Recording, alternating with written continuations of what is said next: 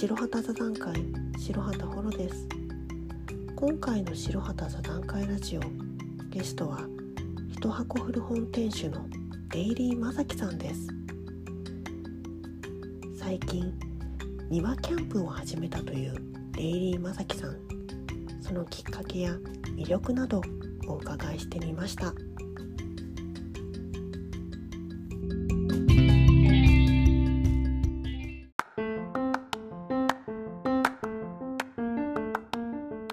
今日ゲスト出演してくださっているデイリーマザキさんは普段は書店員として働きながら一箱古本店主として全国各地で古本店主もされているという方なんですが方 なんですが、はいはい、最近は庭キャンプっていう趣味もお持ちになられているようで デイリーまさきさんのツイッターではたびたびその様子がツイートされております。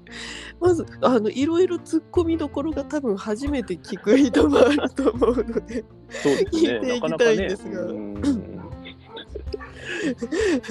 そうなんです。あの一箱古本店主っていうのがまず知ってる人と知らない人が結構いるなと思うんですが、はいうん、普段そういう聞かれたらなんてお返事されてますか？一箱古本店主って何ですか？っていうふうに聞かれると。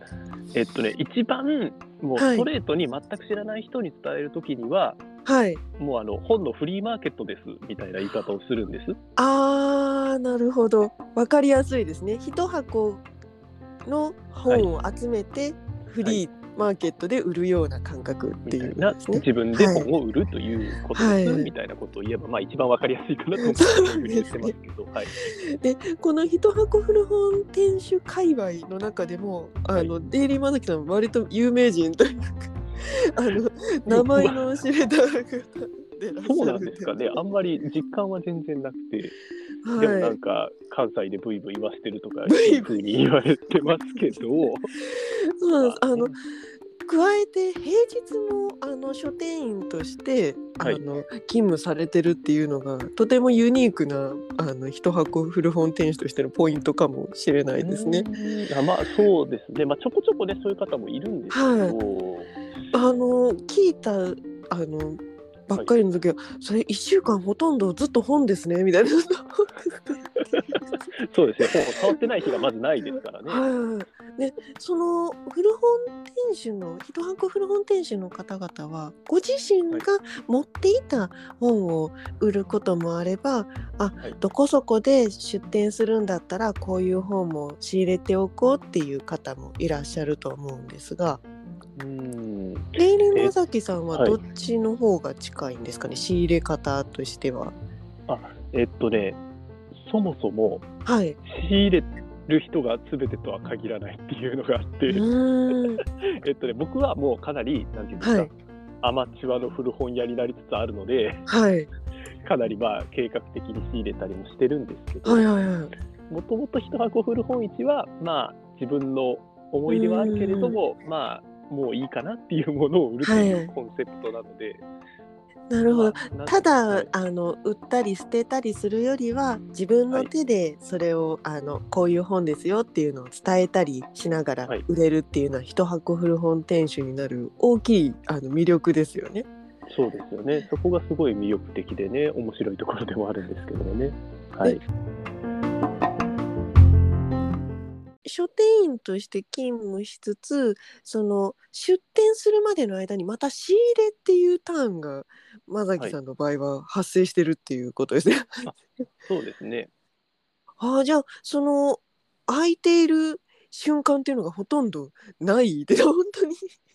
本屋さんで働くか、本屋さんに行ったりするか自分が本屋さんになるかっていう。そうですね。そのサイクルがかなり長いことありますか？だその自分であの本を売るという形であれば書店員さんとしてのあの本を売るっていう形とやっぱり手応えみたいなものが違うんですかね？そうですね。僕は、えっと、本屋さんのキャリアと、はい。えっと、古本のキャリアがほぼ同じぐらいなんですね。はい、そうなんですか？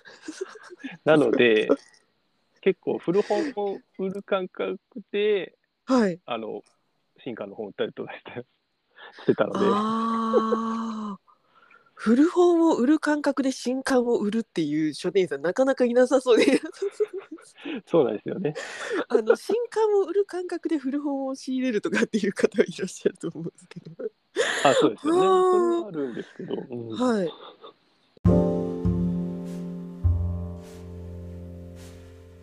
あのお話を伺ってるとその一箱古本店主としてのサイクルを生かすためにもあの書店員としてのサイクルがあったりうまく歯車として噛み合っているような感じなんですかね？そうですね僕はまあできれば生かせば生かせればなと思ってやってます。はいどちらのあの歯車もうまくあのウィンウィンになるようなサイクルを送られてるかと思うんですが、はい、そこにあの急に飛び込んできた庭キャンプっていう、はい、新しいキーワードをですねあの多分あのその話を聞いてる方からすると忙しいんじゃないかなって思うんですよね。まさきさん意外ほぼお休みの日がない中で、はい、あの、うん、庭キャンプっていうのはあの、はい、とてもマッチした趣味だったんですかねそこに。えー、っと経緯は、はい、あの結構あの外出外出自粛の期間があったじゃないですか。コロナのあの蔓延が広がってから外出自粛の時期、長かったですね。はい、その時になんか一人になりたいなと思って。はあ。で、その時に、あの、不意にテントを買ったんですよね。はい。で、そこから始めたキャンプです。一人になりたい。えっ、ー、と、あ、なるほど。お家でご家族と一緒にいる時間が、それでちょっと長くなりすぎてしまったっていうことですかね。はい。あそれであのこの庭っていうのはあの本当にご自宅の庭っていうこと、はい、あそうなんですよ。その庭ご家族の方なあのびっくりされなかったんですか？急にお庭にテントを建てられてあの家族が引きこもってしまったってな ちょっと、まあ、うん。基本は自由にさせてくれるんで そうだからあの出てきなさいみたいなことも特になかったっていう。ななくて、はい、あのに庭に引きこもってないでみたいな 誰も話しかけるなみたいなそういうこともなくっていう。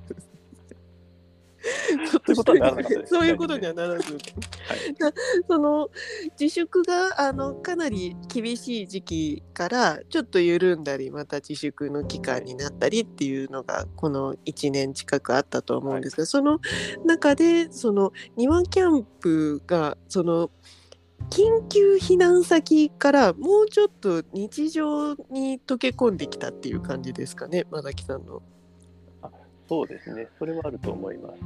最初、本当にテント一つしかなかったので、はい。はい、まあ、寝転ぶぐらいしかできなかったんですけど、はい、そのうちにちょっとずつ調理道具っていうかね、そういうふうな料理できるようなものを買っていって、広がっていきましたね。あじゃああの庭であの料理いやそういうちょっとしたアウトドアをしたいというよりも本当にテントもう裸一貫から始まったキャンプみたいなところだったんですそうですでそこで最初テントの中で特にやることもなく本を読んだりっていう感じだったんですか？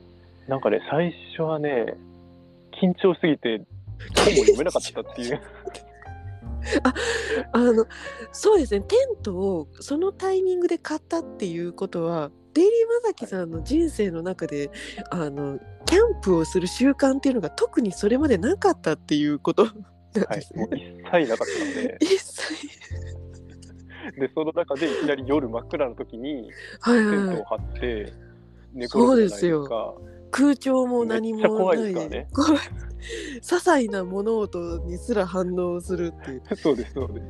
ああなるほど急にその野生に飛び出したみたいなことなんそうそういきなりなんかね放り出されたみたいな感覚にね、はいはい、虫もいればちょっとした風のざわめきというのもありつつ、はい、でだんだんそのテント自体に慣れてきて最近ようやくあの自炊まで進んだっていう、はい、いやもうご飯炊くの大好きなんですよ。あもともとお好きだったんですか？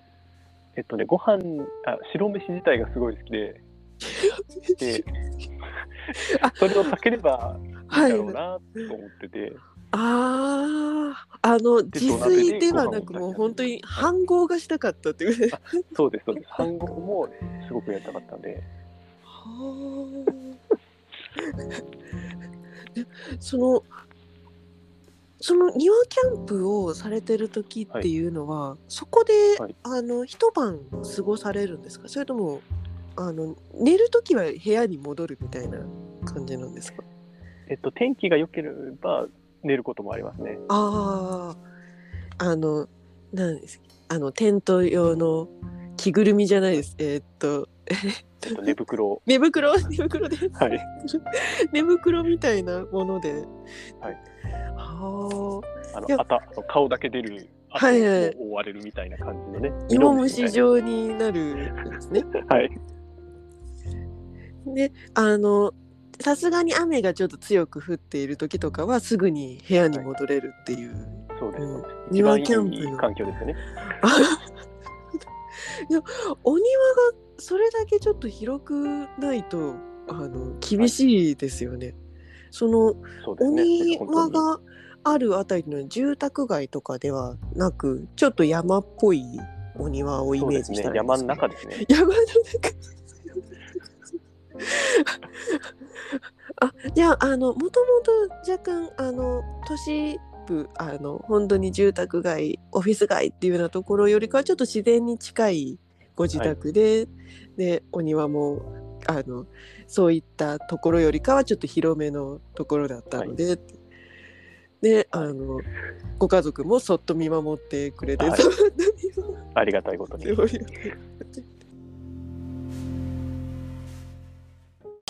場とかには行かれなかったんですか？えっとね一度だけ、はい、あの知人を誘って行ったんですよ。はい、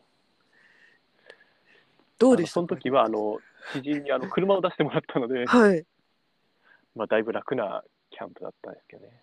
やっぱりその自分の縄張りというかその庭から出ると、はい、勝手が違いました。勝手が違いましたそうですね。なんかこう火起こしとかするのもはい、あの失敗できないぞっていう。あ失敗できないああの他人の目があるぞっていうそれもありますし、まあ、家だったら、まあ、やりようなんでもあるじゃないですか。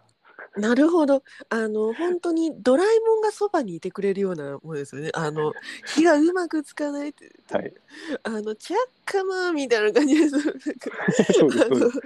あの本当にうまくできないって電子レンジみたいなそういう。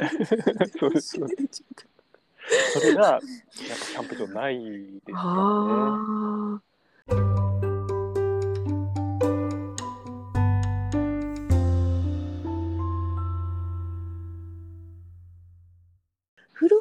さんになるのと一箱古本店主っているのとデイリーマザキさんからすると、どちらの方が今魅力的に映りますかね？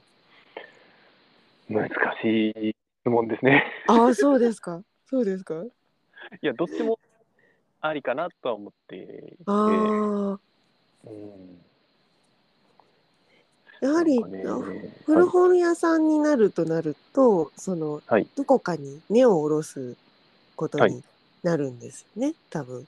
そういうことですね。はい。はいはい、で一箱古本店主の良さはそのオンとオフを切り分けれていたり、はい、自分であの身一つでいろんなところに行けるっていう魅力があったりっていうどちらも魅力もあるところだと思うので。うん、そこがね、あとはあの間を取ってネット販売っていうあ ちょっとそれだと醍醐味がね、ちょっと対面ではなくなってしまうんですけどね。そうですね。あの、ただ全国の古本店主さんは割ともう今模索して新しいやり方を、ここいろんな考えをお持ちだと思うので、ネット販売をうまく活用できる方もいらっしゃれば、ややまた別の形でっていう方も、まあいらっしゃると思うので、なるほど。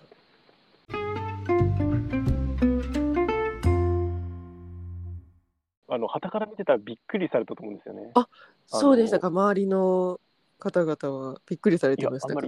反応は聞いたことないですけど、あの本のつぶやきばっかりしてた人が、はい、いきなり料理を始めたらびっくりすると思うんですよね。いきなりサフランライス炊いてみましたみたいな。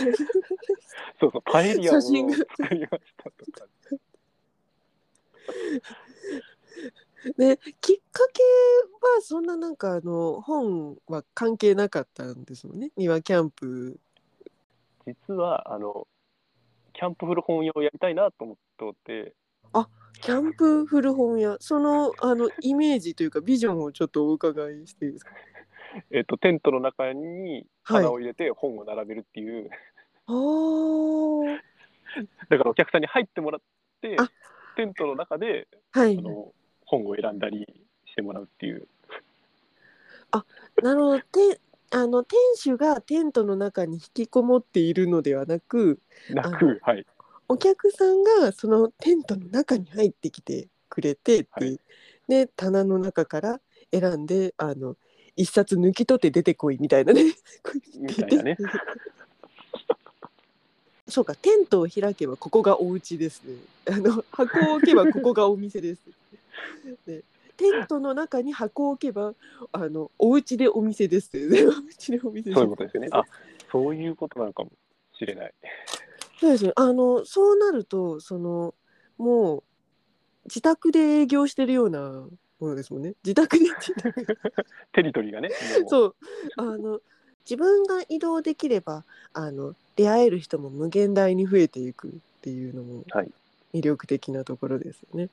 うんそうですね。うんあのそんな野望があられたとあの確かにツイッターを見てるとあの炊飯の、はい、あのシーンが割と多くて炊飯のシーンがとりあえずご飯を炊きたいんです。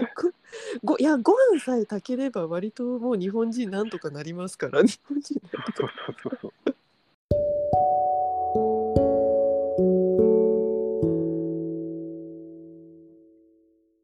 は、あの最新情報は、はい、デイリーマザキさんのツイッター上でご確認いただける、はいね、そちらをぜひ、はい、見ていただければ。はい、はい、あの最新のあの庭キャンプの様子もデイリーマザキさんのツイッターで見ることができます。見ることがぜひはい。あの見てやってください。はい。なのであのそれがきっかけでもしかしたら庭に繰り出す方もいらっしゃるかもしれない。そうですね、それも一つかもしれないはい。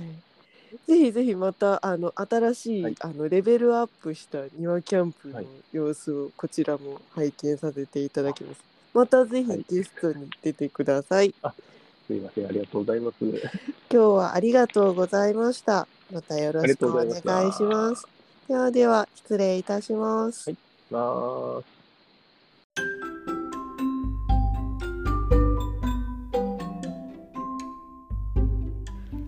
回の白旗座談会ラジオいかがでしたでしょうか？